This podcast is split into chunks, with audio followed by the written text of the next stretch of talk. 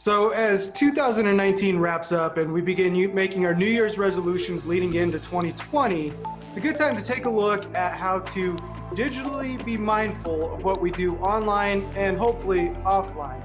I'm Jason Cipriani with Jason Perlow, and today we're going to talk about New Year's resolutions being digitally mindful. So, Jason, heading into the new year, what are you thinking on how you're going to approach mental health and how digital aspects of our lives play a part in that?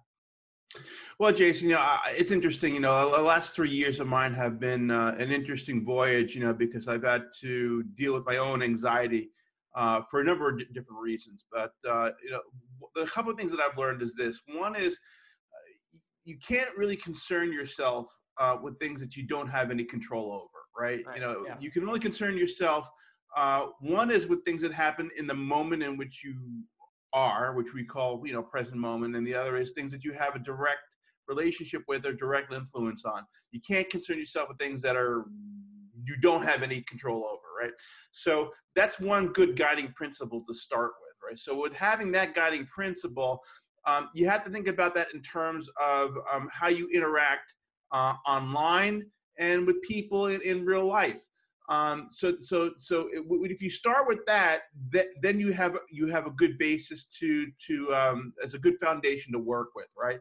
So one of the things that I start with, you know, is online is you have to assume that uh, everybody that you're that you're interacting with is already stressed out and anxious, just like you are. Yeah, and if you operate from that if you operate from that principle, then you realize, well, you know, I'm not unique. Everybody's upset and angry right. let's try let's try to take it down a notch right? You know take a step back and and approach it from how you would want to be approached. Correct correct. And, and the other is is that when it comes to dealing with um, any kind of online system whether it's emails work instant messaging facebook twitter um, you have to learn how to set boundaries. Now what, is, what do we mean by boundaries? We mean by you know do you are you going to set you know hard limits as to how many hours a day you're going to use this thing? Well not necessarily. Um, but maybe you should be thinking about not taking on every single task and job people ask you. Maybe you shouldn't be trying to write 15 articles a month. Maybe you should try to write i don't know four or six or eight Depends on what the hell our contract is these days. but in any case, I'm at work. Someone can't say, Jason, can you go do this and can you do all this? And then realize I realize I got 16 things on my list when realistically I can only accomplish four, right? But because yeah. I'm a nice person and I keep saying yes to everything, I keep piling up my list that I, because I'm afraid to no. Oh, say no. So learn to push back with people at work and also in your personal lives, you know, because people can be people can ask you to do stuff. There are certain types of people that just keep asking and asking and asking because they know that you're going to say yes. You have right. to learn how to push back. Yeah, absolutely. I think those are all great tips and something to be uh, mindful of. But I think for me, it's going to come down to reducing the amount of time I spend on my phone, sure, um, or iPad or computer, whatever. Anytime looking at a screen, other than you know maybe binge watching a show, but actually interacting or mindlessly scrolling through Twitter, Facebook, Reddit, you know, places that can have a meaningful impact on um, interactions with other people, but also are very toxic at the at their core. And you know, I what I haven't done is used the built-in tools that Apple and Google have added to Android and iOS, which iOS has a feature called Screen Time. Android yeah. is digital well-being, and these tools allow you to set limits for specific applications or specific types or categories of applications. Like you could set on iOS for screen time, you could say, I only want to be allowed to use uh, social networking apps for three hours a day, which that includes the messages app, so text messaging as well. So it's not just you know Twitter and Facebook. It's if you're interacting socially, it's going to limit it after that time.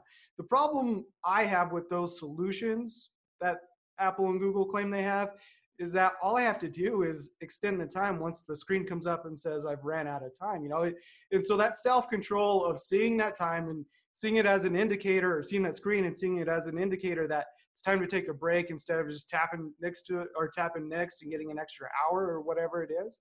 Uh, that, that's something I need to work really hard on going into the next year because it's it's so easy to open my phone, tap on Twitter, yeah, go through Twitter, go to Facebook, go to Instagram, go to Reddit, and then just you, repeat you get, that you cycle. Get, you go you go down the hole and and you keep getting sucked. The problem with our jobs, Jason, is that we are you know digital uh, content creation professionals in the sense that the, this is the industry that we cover.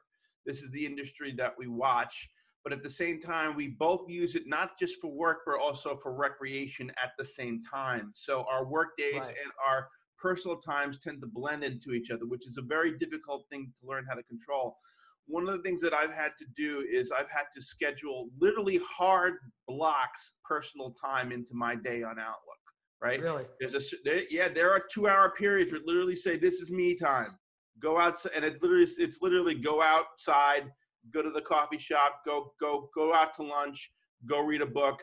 This is the time when you should be watching t- uh, something stupid on TV or, or whatever, as opposed to sitting down at the Twitter feed and the in the Facebook feed and and and yeah. And then by the way, there also has to be time we have to block out me as a writer to work. This is work time Sure. this this three hours undistracted go right you Yeah. know that's that's unfortunately sometimes with certain types of people you have to enforce your own discipline you know because you get easily distracted so that's one Yeah. thing i've had to learn how to do Yeah, and, and our jobs are a little little bit unique. We both work from home. We both Yep. more or less set our own schedules. But for someone with a more rigid schedule, you know, a nine to five, eight to five job, it's going to be a little bit harder to block out that amount of time. But I think it's important to do that once you get out of the office and you head home.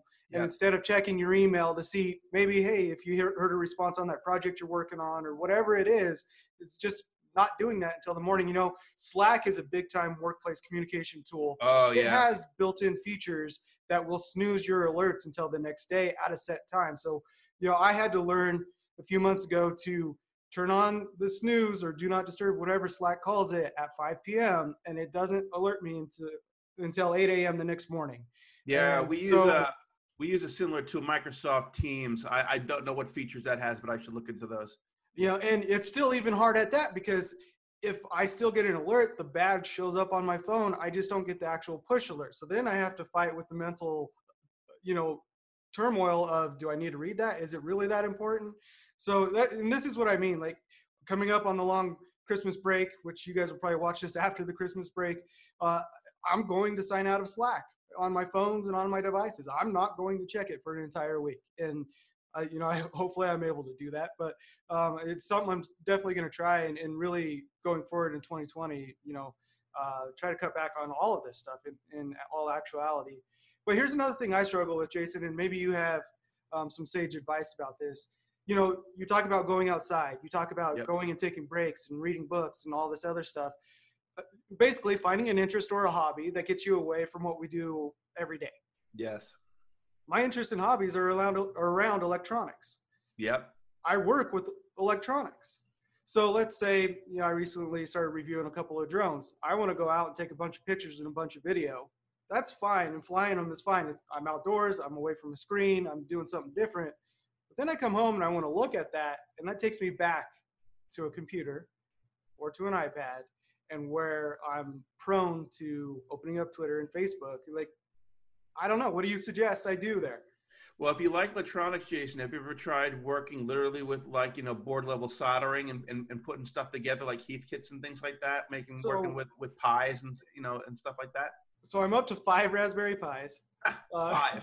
Yeah, I have five projects in the house running. Are they breeding, Jason? That you need to keep them away from each other? Sometimes, you know, it just one shows up in the mail, and I'm like, hey, what are we gonna do here? So I, you know, I have plenty of projects. I do get that uh, that approach. I've never got into soldering in some of the more complicated projects, though. Maybe that that's a good idea. Maybe it's a, a way to just you know kind of zone out for a little bit and learn a new skill. Very good.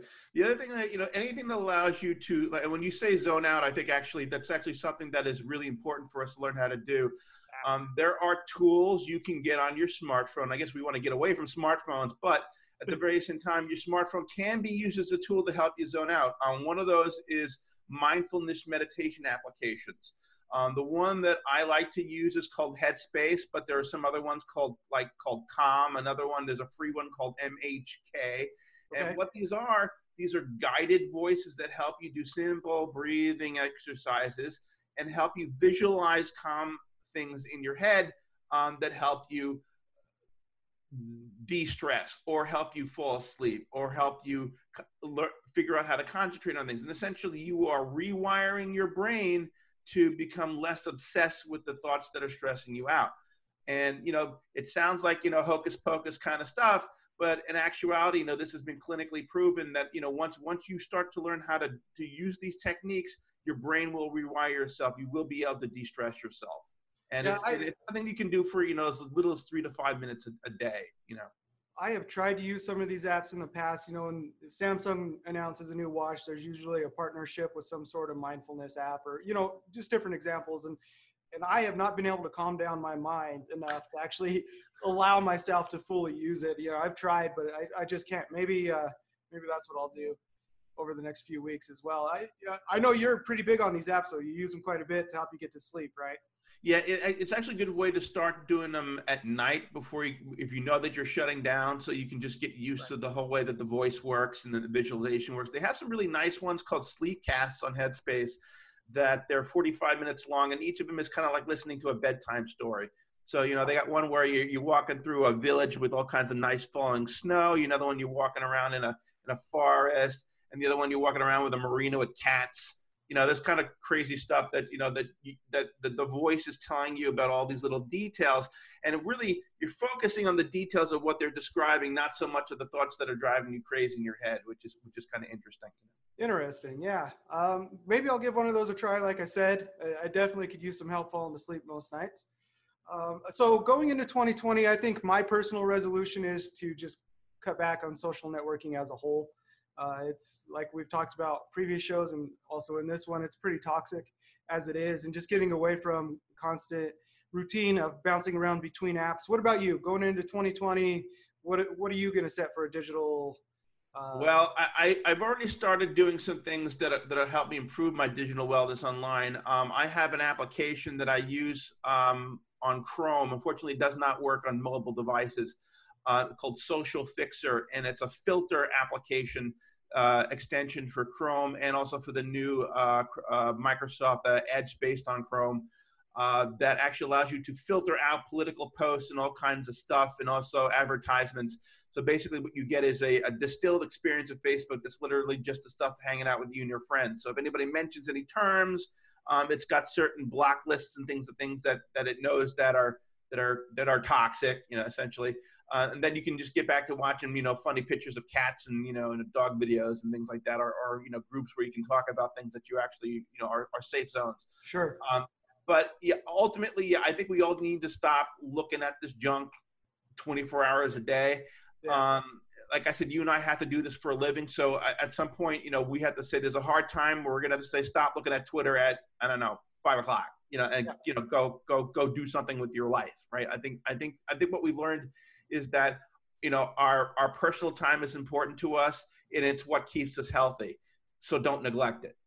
Yeah, those mental breaks are extremely important, and I I definitely see a difference after I've got away for a day or two or even for just a few hours at times in in my mood and my overall approach and the way i view the day and way, the way i view the workload to be frank um, so yeah i think those are great tips and it's obviously something all of us struggle with uh, no matter who you are if you're exposed at all online or you know to a smartphone that is constantly begging for your attention it's something we all struggle with so hopefully leading into the new year you can find some ways to be digitally well i'm jason cipriani and I'm Jason Perlow. And this is Jason Squared. Make sure to check out more videos on zdnet.com.